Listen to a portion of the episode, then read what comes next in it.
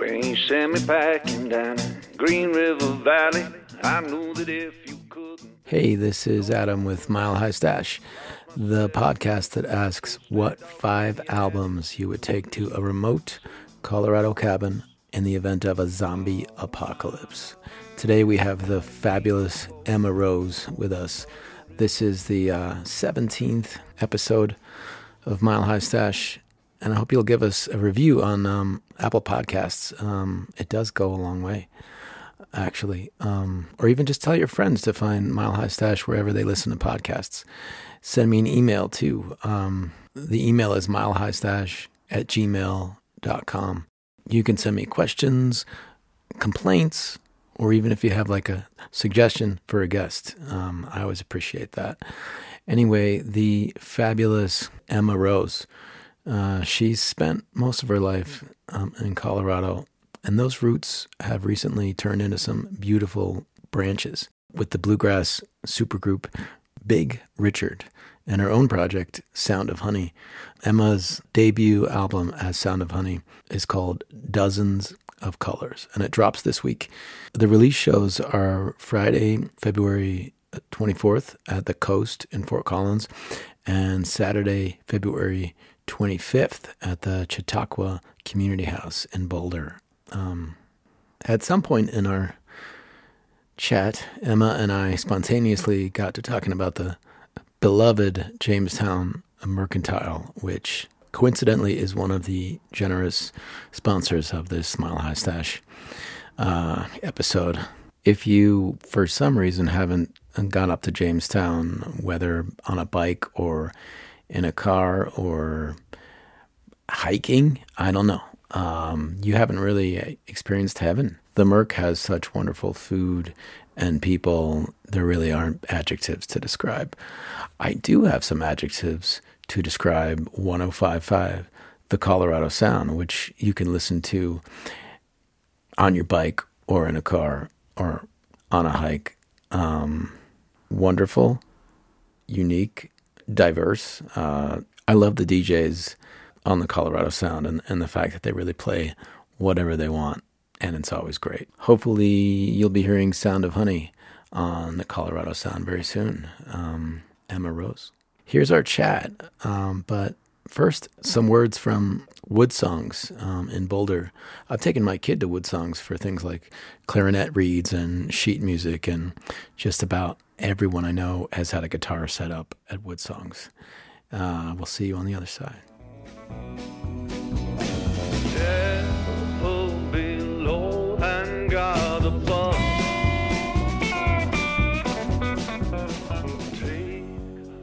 HB Woodsongs is Boulder's longest running music shop, frequented by well known local artists from Gregory Alan Isakov to the String Cheese Incident. Starting as folk arts music in 1971, Woodsongs has been a hub for the Front Range's musical community for over 50 years, offering friendly, expert service to customers of all ages and all levels of musical experience. Woodsongs offers the community a vintage boutique vibe with modern conveniences and services. They're musicians too, so they get it. Woodsongs strives to be a place where all musicians, from beginners to pros, feel at home. Along with instrument sales and lessons, Woodsongs does brass and woodwind repairs and features Colorado's finest string repair shop, located directly across the street. Stop by Woodsongs in Boulder today or check them out online at hbwoodsongs.com. love is free. So take all you can. Where do you get your, your tattoos done? I've gotten them done all over the place. Um, Yeah. I had a lot in Austin. I lived in Austin for a while. Yeah. Um, and then a bunch of them on the Front Range, like Fort Collins and Longmont. Yeah. Yeah. I haven't really gotten any done in Colorado. I like to get them, um, like when I go on a trip, I like to get them in that place. Totally. That's a great way to go. Yeah. So, welcome Emma Rose of uh, Sound of Honey and this little band that you might have heard of called Big Richard. Um, um, the first thing I want to ask is just where are you from? Who are you? Um, I think that question is hard to answer for me because I feel like I grew up in two different places. Like I Mhm. was born in Wisconsin, but then moved to Iowa City and spent my whole childhood in Iowa City, but then moved to Fort Collins when I was like 10. So like half of childhood in Iowa and then half in Fort Collins, Colorado. And um, where did you go to like junior high and high school in Fort Collins? I went to two, yeah, I went, I started junior high here in Fort Collins and then we moved to Longmont when I was in eighth grade. So I did one middle school here in Fort Collins and then one in Longmont and then two high schools in Longmont. Wow. Yeah. Was your was your first instrument the bass? No, no, I started on the fiddle when I was like five or six years old. And how did you get to the bass?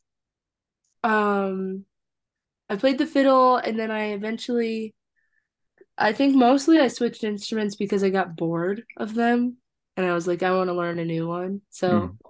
Then I switched to banjo for a while and I took Scruggs style banjo lessons for like three years.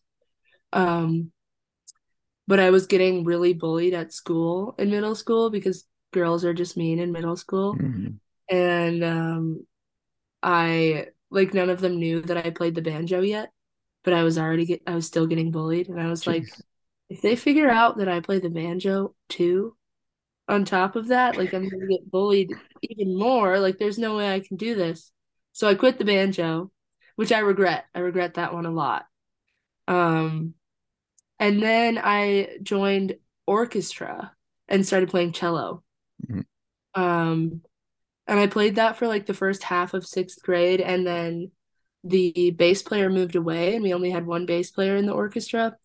And I was feeling bored of the cello, and the orchestra teacher was like, "Well, you could try the bass." And I was like, "Okay, I'll try it." And I remember like playing the first note I ever played on it.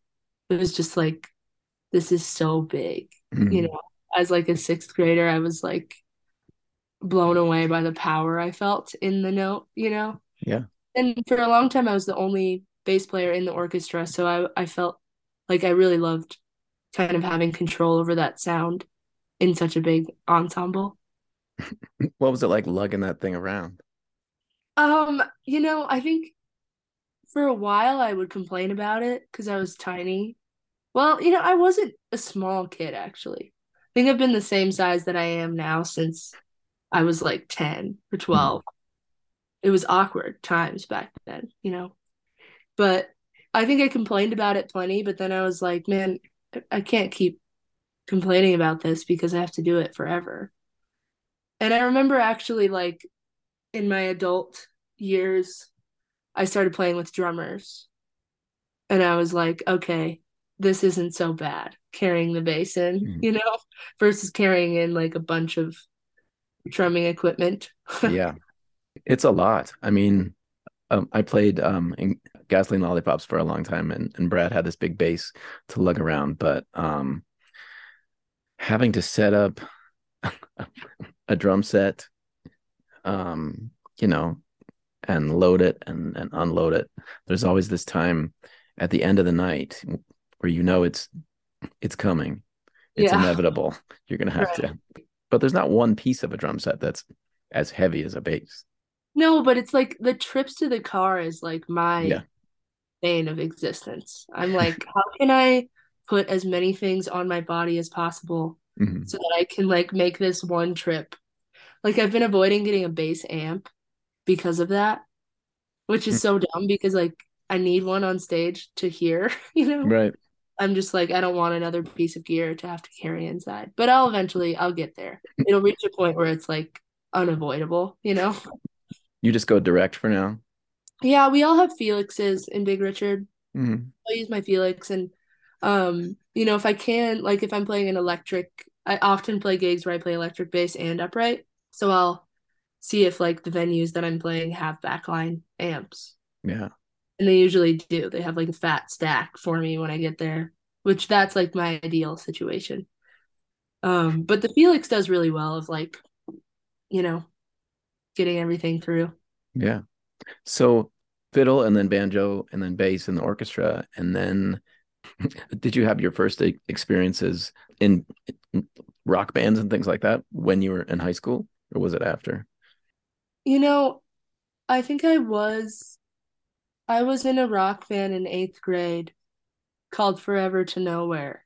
Oh, that's not bad. You know, when it comes to eighth grade band names, you know, that's not It's so it's very like deep for us, you know, Mhm. 12 year olds. Um, but I was like the lead singer in that, and I didn't really, yeah, that was it. And we just played all like classic rock covers, which was really Sweet. fun. Um, but I think that when I was 16 years old, I met this group of people at Pagosa Bluegrass Festival. Um, and they, you know, I kind of grew up going to the festival with them, and they all like played these really like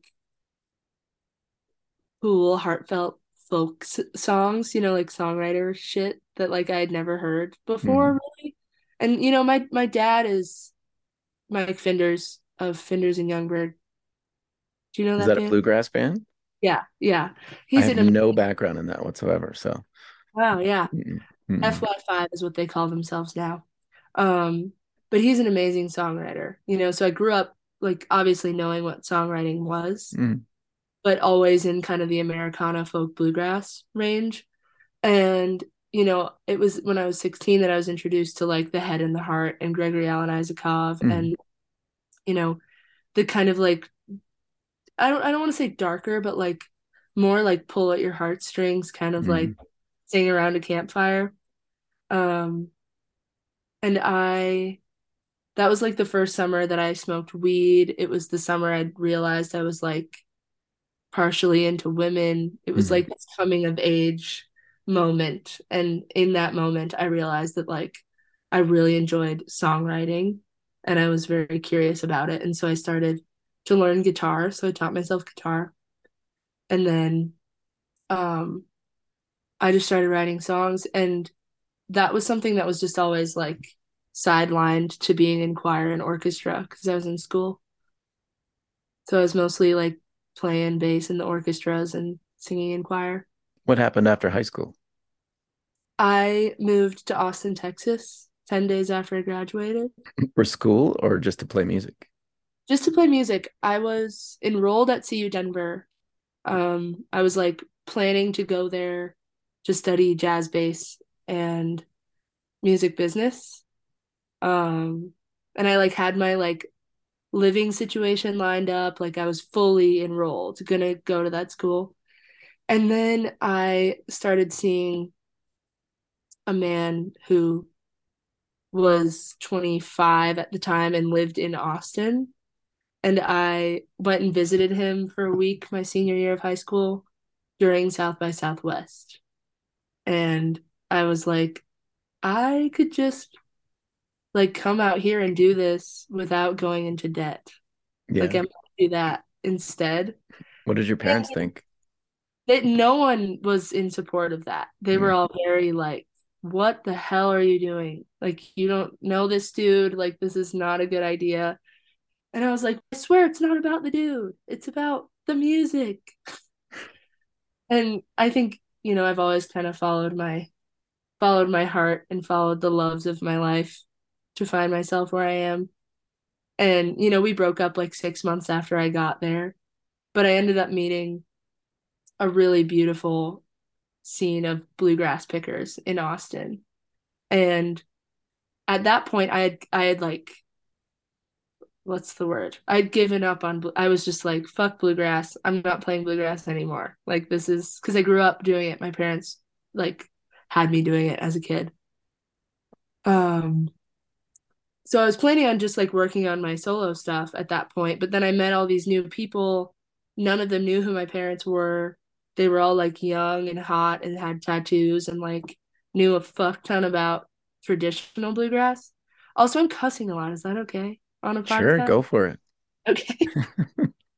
Um, and I was like, you know, I can play bass. Like, and so I started kind of hanging out with these people, and I was like, I got my ass handed to me a lot musically in that time. Um, because the bluegrass down there is super traditional. Um, And you know, at that time I was like playing the bass, bluegrass, and singing, but my tempo was all fucked. And like, I just had a lot of hard lessons in that time musically and learned a lot about playing bluegrass. It's good to be Um, humbled sometimes. Totally, totally. Mm. Um, yeah, and and at the same time that I was doing that, I found a really beautiful community of songwriters in Austin at the Cactus Cafe, really cool historical venue there. Um, but they had an open mic. I can't remember if it was on Mondays or Wednesdays, but one of those days. And I just started going to that and met this like really sweet crew of like young songwriters. And they were all they all still are all incredible songwriters. And I learned a lot about my own songwriting from those guys while I was learning a lot about bluegrass from this bluegrass community. Um and I spent 2 years down there doing that. And then I came back to Colorado in 2019 and just kind of like you know felt my way around the world and was reestablishing myself here as like an adult instead of like the kid that I left Yeah. as. Sounds like it really wasn't about the guy. So you proved your, you proved everybody wrong. Well, I feel like my, you know, it was about the guy originally, partially. But I was also like, you know, this is like feels it feels right. Mm. you know, and like my heart feels drawn there for love, but also for music and exploration. And, you know, I feel like if you follow your heart in those ways, you end up in the right places, usually. Well, the other thing is that you did get a musical education, even though it wasn't in, wasn't in school. Totally. Yeah, and it's been really valuable because I like, you know, I came back to Colorado, I think, I guess it wouldn't have been the year that I would have graduated, but I ended up linking up with a lot of the same people that I would have met in college had I gone to CU Denver. Um, and there's part of me too that's like, I definitely wish that I had more technical knowledge on the bass and more desire to practice. Mhm. But, and I think that that stuff is, I learn that stuff well when I have a teacher, someone to report to. Mhm. Um, but other than that, like I think it was one of the best decisions I ever made to not go to school. Sounds like it worked out. Yeah, yeah, fine so far. One of the things that I wanted to ask you is whether you were the one member of Big Richard who kind of didn't have this background in bluegrass, but I was completely wrong. But Yeah. it's you know it, it sounds like you do have um, also a, a background in the singer songer singer songwriter stuff, and um, you're the member of Big Richard whose um, solo stuff I most hear. You know, someone like Feist or like an indie pop, you know, type thing in. Yeah. And this project, Sound of Honey, um, what's the what's the scoop on, on the on the album? And is this your first solo album? Yeah. Um, Sound of Honey is the, you know, working. I don't want to say it's the final because it's going to change forever, but it's like where my original music is at right now is Mm. Sound of Honey. And um, I have a band, so I play the guitar in that band and I write all the songs. And then I have a drummer named Tobias Bank. He's an I love Tobias. He's a buddy of mine. he's the Yeah. best ever. Yeah.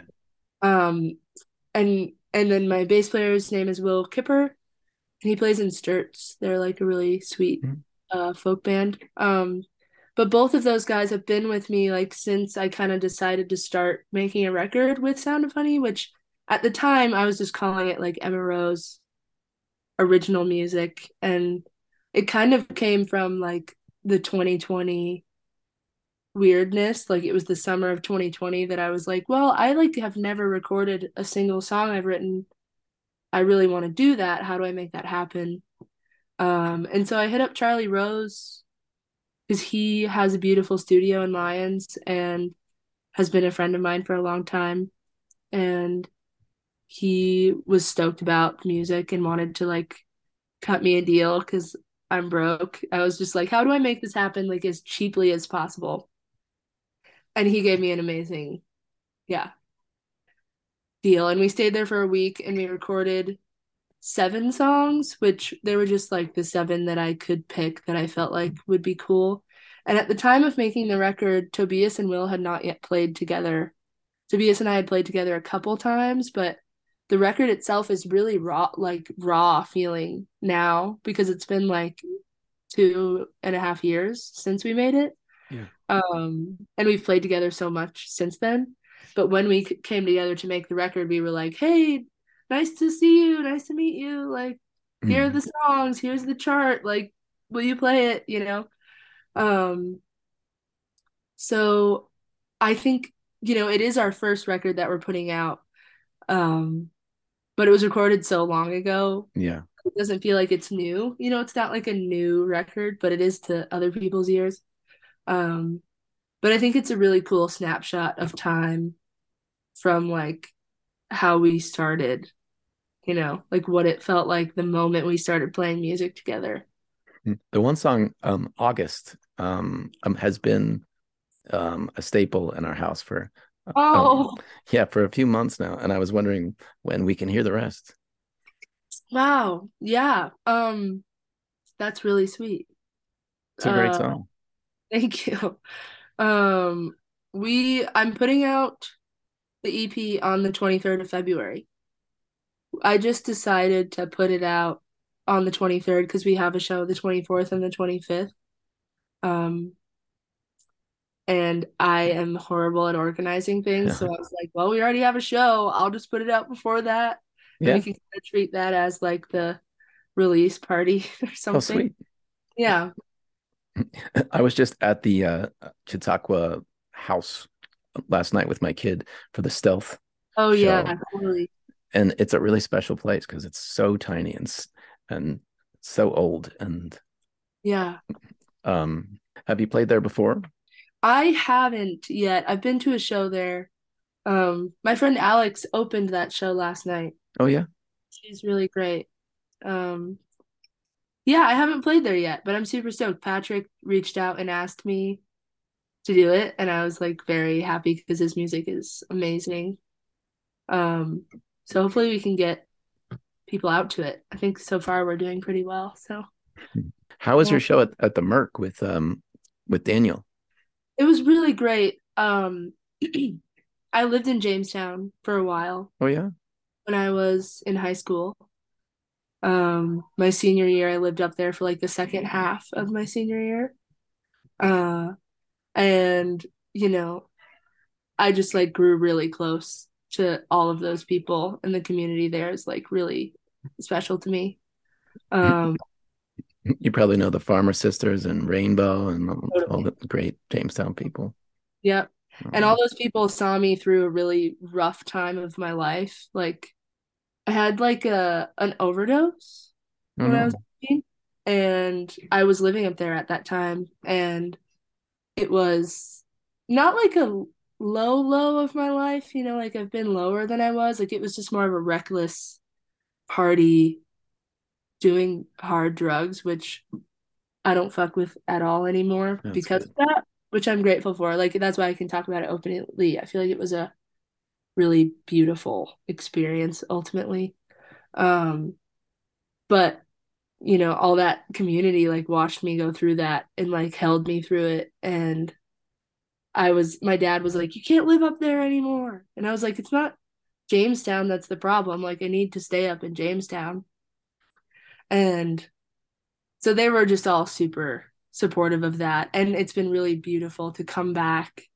Like, I lived there when I moved back from Austin for a little bit, but, um, you know, they all are following Big Richard and Sound of Honey, and they're all just like super proud of me. And like, it's really Mm. sweet to be able to go up there and, um, see all of them and, you know, just to see the growth. Like, you know, when you visit a, a place you've been before, you see how much you've grown since the last time you were there.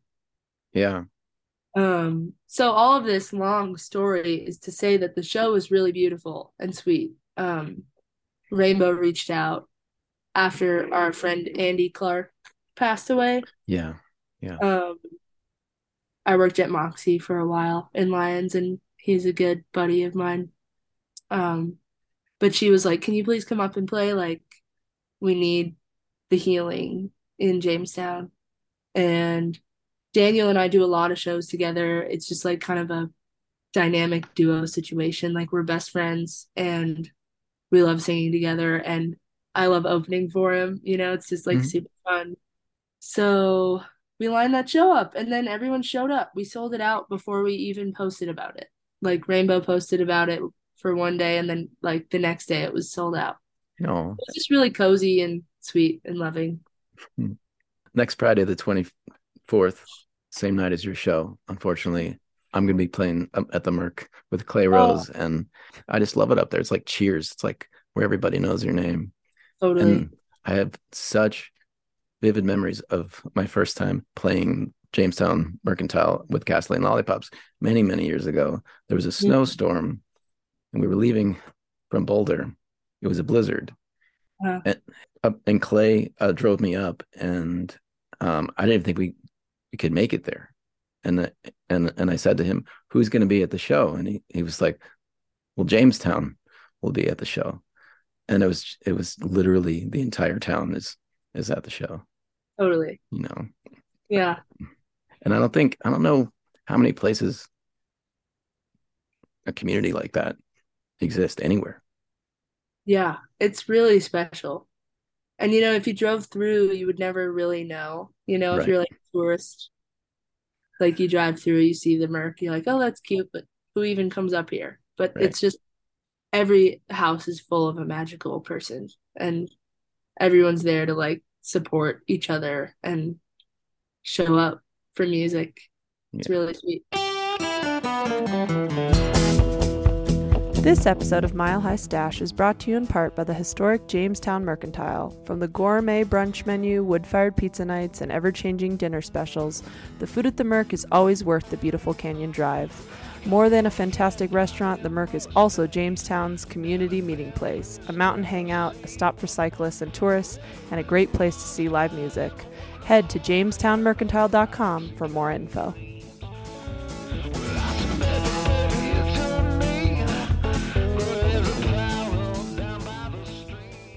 Before I ask you about this band that you're in, um, I have a very serious question for you. Um, there are all these roses around. There's Dango Rose, there's Clay Rose, there's uh Charlie Emma- Rose. yeah, Charlie Rose. He's and then- also an Elephant Revival. Oh, wow. Plays like banjo and guitar and pedal steel and everything. So if there was a fight like Anchorman style and and they was all of the roses, Mhm. who who would win? Oh wow. I don't know, man. Clay like seems pretty hard to me. Like Clay would probably beat the shit out of anyone. You have more tattoos than Clay does, I think. I know, and I'm pretty like scrappy, but I've never been in an actual fight. Oh, Like, what are the, you know, it's it's hard too because it's Dan I've never met Dango in real life. I could probably take him though. Charlie, I could take Charlie. most of the elephant revival people, I don't think they'd be so good in a fight. you know, honestly. Yeah, I feel like I could. Uh, it would be like a really intense argument, you know?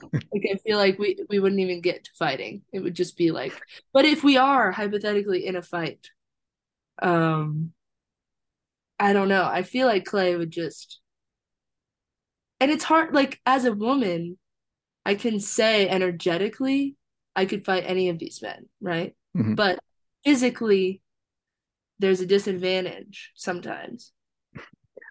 And I am pretty jacked, Yeah, I can tell. Yeah. But I'm like smaller and like I don't know. Like I've got a lot of weapons in my purse That at all help. times. Yeah. I could never fight. I don't know. Like we all love each other so much. Like Charlie and Clay are like two of my real like really soul bonded friends, you know? I've never met Dango, but I'm sure he's great. My opinion, if I was betting on this and it was, you know, sports betting, DraftKings or something, you know, is is that Clay could take out anybody from Elephant Revival. That'd be fun. Yeah. He would never hit a girl. And so you would No. just win by a TKO or whatever they call it. Yeah, Technical. but I don't like I don't feel like I could ever hit Clay. And I could never hit Charlie. And I could never hit Dango, you know? Yeah. Unless he's actually doing something real fucked up. I don't Like really hitting Clay. Yeah, some yeah, there would be those dynamics going on. Yeah. Okay. Thank you for ans- answering my serious question. I like that question. Yeah, I think it's very um thought provoking. So uh, this band that you're in, Big Richard, um, there was a festival that was booked, um, and Bonnie says that the festival realized that there were no female acts, and so they asked somebody to put a band together, Uh-huh. Which was Eve actually who put the band together. Yeah, it kind of. There's a part of the story that doesn't get told very often because Okay. it's too complicated. Let's really, hear it. like when there's someone asking that question, how did the band get together? I just feel like it's important to add this, and it's probably my own ego that needs to add it, but I do want credit where credit is due. Okay. Um, in 2019, when I moved back to Colorado, I had a dream. I was like, I want to create the best female band to ever happen. And I was like thinking about that and I was talking about it and I was like, who would be in the band if said band existed? And I talked to Joy because I met Joy and her and I had this really special bond. And I was like, you would totally be in the band, but how would that work with a guitar? And she was like, well, cello doesn't really work with a guitar. Like you can't have a guitar because they're in the same um They uh cancel sonic each other out. Yeah. Yeah. So I was like, okay, cool. So no guitar. So it'd be me on bass, Joy on cello. And then I was hanging out with Bonnie a lot at that time too. And keep in mind, this is 2019, like long, long ago. And I was like, okay, Bonnie, you on mandolin, Joy on cello, me on bass. And this all just like unfolded over time. And then eventually I talked to Eve about it. And I was like, you on fiddle. Like that would be like the best lady bluegrass band, us four. And so I had the idea of the four of us, and that's why Eve called us specifically. Yeah. Sometimes you she- need a deadline for something to, to actually happen. Totally. And like I didn't make anything happen with it, and none of us did. We were just like, wow, that would be so fun. Um, you know, but Eve, you know, she didn't just come up with the lineup out of the blue. It was Right. like I had kind of organized it in my scheming mind for the year of 2019. And when she got the call, she was like, oh, this is a good opportunity for us to play with that lineup that Emma suggested. so that's how we got together. I feel like it's easiest to just say that Eve thought of it, but I definitely thought of it first. we'll see what we'll, we'll see what the others say. So you play um festivals and all these things and and then your first proper headlining ticketed show is not at like the Lion's Lair or something. It's at the Gothic Theater and, and you sell it out. So what's Uh-huh. that like? Um well, at first that show was at the Bluebird. Right. Um and then we sold it out in like 2 weeks, so then they moved it. Um but before that, you know, I think Telluride was the thing that we were all like, "What?" Well, I guess we got the Rocky Grass offer first from Greg and um I lived in Lyons for a long time and I knew Craig and I saw him and I remember when he first saw our band, he like came up to me because I was working at Moxie and he was like, "Hey, what's that band you're in? Like how what's what's up with that?" And he's an interesting man to talk to. He's like, "What's up with that? What's up with the name?" You know? He was kind of like seeing what was going on and then he reached out eventually and asked us to play Rocky Grass, which I remember when we got that call, we were like, What? This is crazy. Like and you know, we had talked before that about maybe doing the band competition at Rocky Grass, like because the whole thing started as just a fun fun time project. You know, we were like, this is really joyful and sweet. Like, let's just do it for fun. Um, and then shortly after that was the Telluride call, and I think Telluride was the thing that said sent us like over the edge, really. Um, because I don't know, it's all been like crazy. It feels crazy. It's been like really fast and like unexpected. It kind of feels like for me, it feels like I like walked on a rocket ship to like tour the rocket ship. You know, there's like rocket ship tours on the mm. ground. Mm. And like I'm in the rocket ship taking a tour, checking out all the fun little knobs and stuff, and then all of a sudden the rocket ship takes off mm-hmm. into outer space. And we're just like, the fuck? Like we didn't expect that to happen. And so while the rocket ship has been taking off, I feel like we've all been like trying to figure out how to like put our seatbelts on and like sit in it yeah. and be comfortable and like not, you know, bounce all over the cabin or whatever my stupid metaphor is. How do you take that rocket ship into a studio and and capture this magical thing that that everybody is uh all over the country, you know, the stage show you know that everybody is is loving. How do you translate that into okay now we gotta gotta make an album? I think you know with the speed that we took off like we were playing all cover songs mm-hmm. you know all traditional bluegrass songs and some fun pop covers that we loved.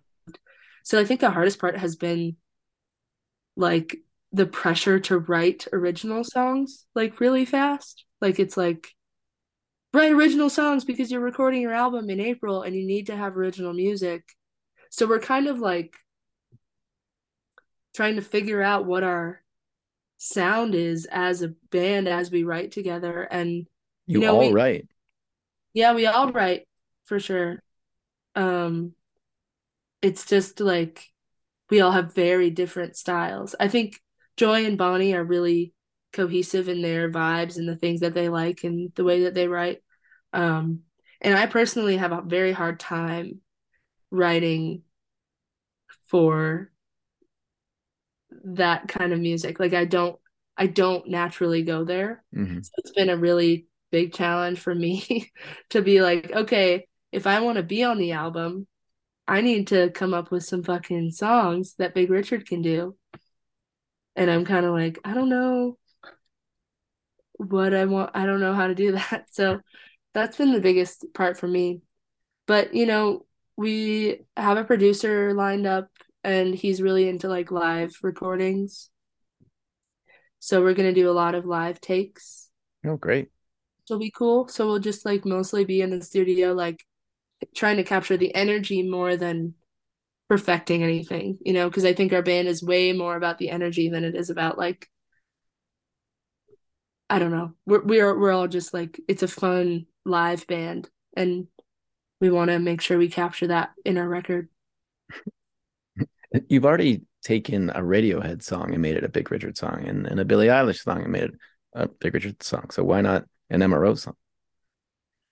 Yeah, I think that there's part of me that feels like protective over that music a little mm. bit like and I think a lot of songwriters maybe can relate to that like it's such a like the way that Tobias and Will hold my songs is like so perfect for me, you know, and it's like I really can bring the song to them and have it come out exactly the way I want it. You know, I do have a bit of an aversion to bluegrass music. Yeah.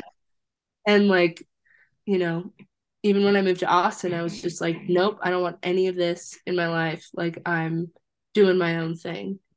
Um, and I definitely have written a few songs that like fit more in the country range of things. Like, and I have written songs for Big Richard. It's just like so far out of my comfort zone Um yeah, and you know, my songs aren't as cool as like Radiohead's or Eilish's. like they're not like as put together and poppy coverable, you know? Right.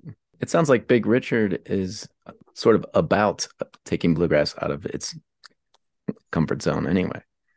Totally. Totally. And it's like a beautiful challenge for me to have to write in a way that I'm not used to, you know, and like you know, my writing process is pretty lax. It's pretty like I'm gonna sit at my desk, see if like play my guitar, see if I feel anything, see if I can come up with any words. Then I'm gonna like go eat some food. Then I'm gonna come back to my desk, uh, and I I love that. I think like writing is a big art form for me, and I've never quite gotten into the mindset of like factory production in my head in terms of writing songs. Because there is a way you can do that you know? There's like chorus form verse form. You're singing about this you're writing about this the whole time. Like crank out a song. Um and that's something I, I haven't spent a lot of time doing but i think it's a good thing to do as a songwriter. There's no perfect way to write a song and and yeah. a blueprint you know that works for everybody because if it did then everybody could write a great song right so. yeah and i think i have a really deep appreciation for people's different approaches and people's different ways of painting you know like it's if you're making something that everyone's kind of seen before in like a different way then that like that's not as interesting to me as someone that's like completely paving their own path mm. You know I, I really love that approach to writing songs and just really finding your own voice and style in it i really appreciate that so i don't know why this has like slipped my mind but the whole theme of this the podcast is five albums that you would take to a remote Colorado cabin in the event of a zombie apocalypse. So why don't you give me like two albums that you would take? Okay. I I had six written down because I could not pick five. I've never allowed anybody to have more than five unless it's like a London calling or something like it's like a two record set, you know. Yeah. Um well, I I put them into two categories, but I'm going to give you two. Okay. Because there's like music that I listen to now that's like super influential to me now, but then there's music that I listened to when I was growing up that was super influential to me then. And it was kind of hard to pick between those. But I'm going to give you Dragon New Warm Mountain I Believe in You by Big Thief. Oh, it's very surprising. Yeah. Yeah. and um For Emma we, Forever Ago by Bon Iver. Listening to your Sound of Honey music, that's de- that's definitely an, an album I would think you'd be into. Oh yeah. You know. Yeah. Yeah. Tell me about these two albums.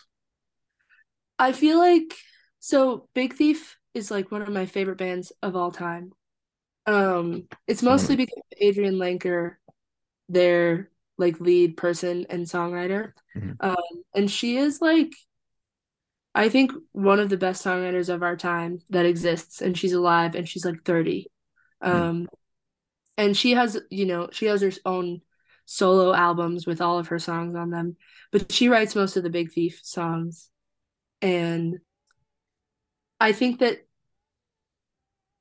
like the way that they all play music together like i know that they spent like years practicing and writing in a basement before they ever played their first show ever you know and Adrianne's write- writing is just like some of the most i don't know it's like otherworldly to me like her writing her words what she's saying is so beautiful and the way that she weaves it all in with guitar like it's some of the sweetest art I've ever heard.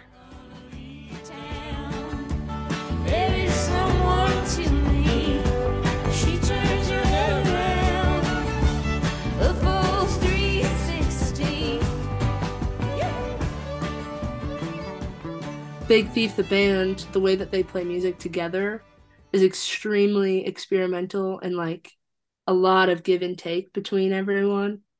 Um so much listening and so much like just art. Like everyone's kind of splattering their art all over the place, but not like over top of each other. Like they're giving room for each other. And it's so diff it's so different, like from anything I've ever heard in my life. And the album Dragon New Warm Mountain, I Believe in You is like 20 songs long, super mm-hmm. long album. And I feel like it really encapsulates a bunch of different corners of their sound. And there are a couple songs on there that Adrianne does solo, which that's why I picked the album instead of picking one of her solo records. Mm-hmm. Like you still get to hear that raw, like vulnerable side of her in those songs, but then there's some that are just so like old school, like super phasery guitar, you know, tone and like crazy drum sounds. It's just so good. Hmm. the whole album. And it's a journey. Like all the songs are so different, but they're all like the words. I just it, I'm a big words person. Hmm. And Adrianne's words are like some of the best words I've ever listened to. And then the other album that you chose is it sounds like the opposite of this. It's like one dude in, in the woods making an album by himself. Uh-huh. Yeah. And most of his words, like I don't really I still don't really get what he's saying, you know? Yeah. And that's part of why I love his music so much.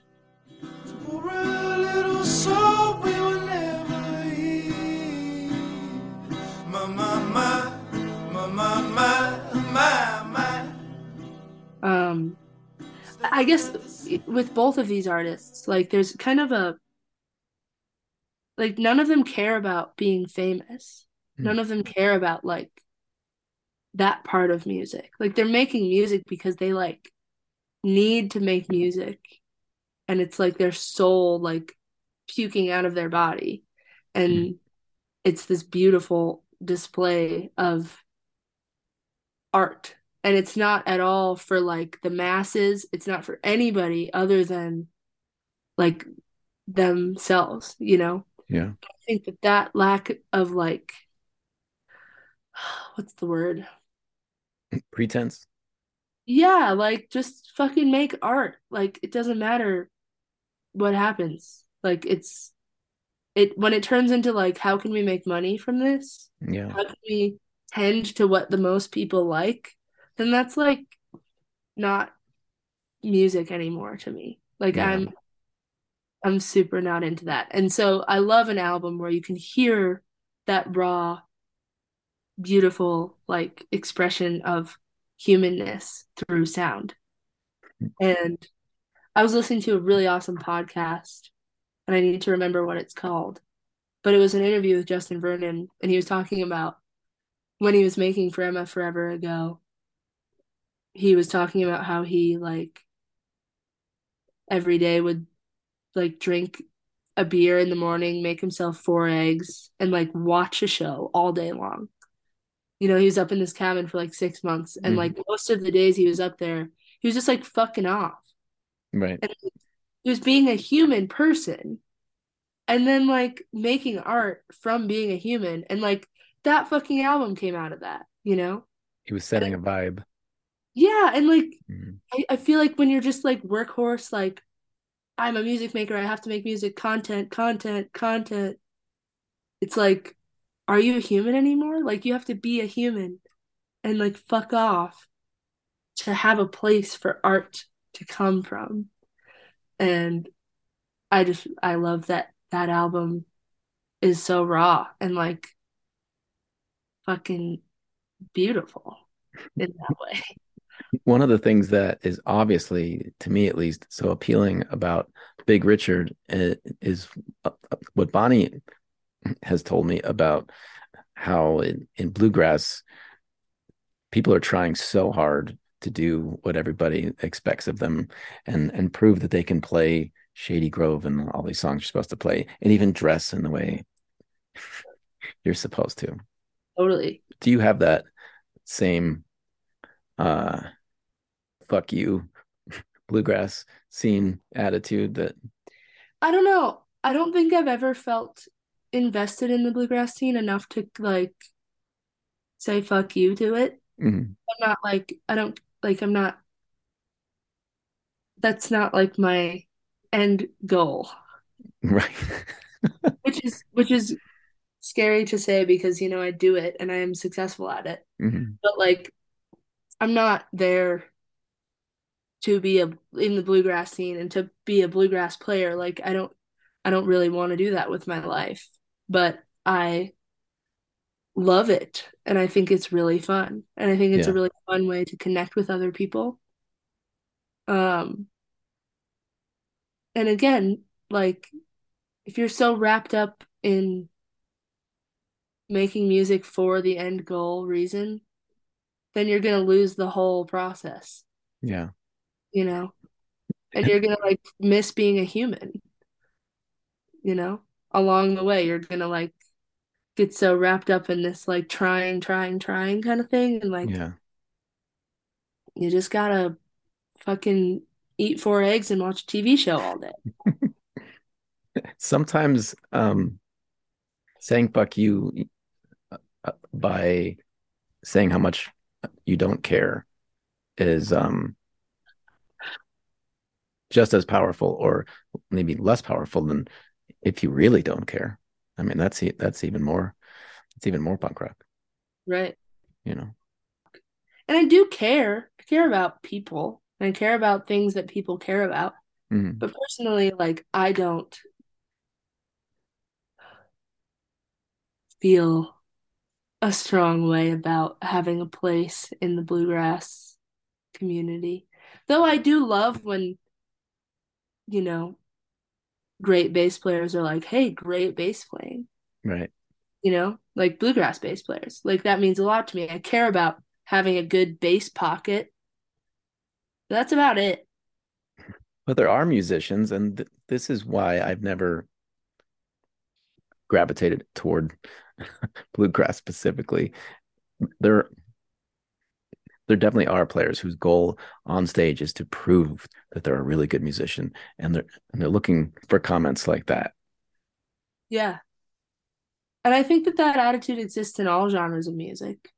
I think there, I mean, when you pick up a guitar as a kid, the mind, the thought crosses through a lot of minds that's like, I want to be famous someday, you know? Like that's what mu you see as a music, like a young person, musicians get famous or whatever. And it's like, why did you pick up the guitar? Do you like to do it or do you want to show off something? You want to prove something? And it's Hmm. like, I feel like keeping in touch with that first part, like just loving it and doing it for yourself is like the most important thing. And then if you do that, I feel like eventually people catch on. And the most, Mm. the best musicians in the world, like, didn't give a fuck if they got famous or not. Maybe they did. I don't know. But I feel like where it comes from is kind of just staying true to what you love.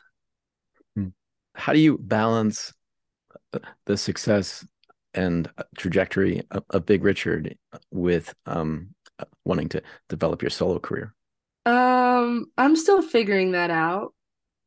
I I have a strong method of booking where I just get asked to play shows. I literally like have never booked my own show for Sound of Honey. Um, and I'm very grateful for the people that asked me to play shows with them because I love playing shows. Uh, and at this point, like Big Richard's calendar is really full. Um, and so I kind of am just trying to like fit Sound of Honey stuff in where I can, like where there's some extra time. Um, and you know, I'm I'm hoping that like eventually Big Richard stuff slows down, and I Mm. think we all kind of are in that boat. Like we all are going to do it really hard while we need to, and then once it kind of fizzles off, I think all of our solo projects are really important to us, and ultimately, like I would love to have Sound of Honey be doing more stuff, but I think the main thing for me that I need to remember is like make music with Sound of Honey when I can. And I need to record it and I need to like just make music. And it's really easy to get caught up in the marketing side of things and to be promoting and figuring out how to do this and this, but like the amount that I make music with my band is like much less than I want it to be. Yeah. But I think that's I'd be happy if I got to make more music with Sound of Honey this year. Um, I'm not going to take up any more of your time. Uh, after you give me your three final albums that you're taking. Okay. I have to delete one here. Okay. The third one is an album called En Garde by Ethan Gruska. I've never heard this name in my life. He is an incredible music mind, piano player. He's produced a lot of like famous people's music, but his solo stuff is really beautiful and creative, kind of similarly to the other albums.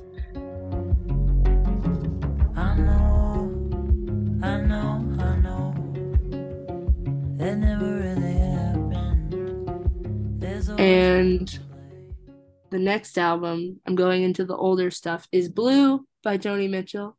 Nice. I love Joni. She's a huge inspiration to me. And the last album is The Dance by Fleetwood Mac. Wow.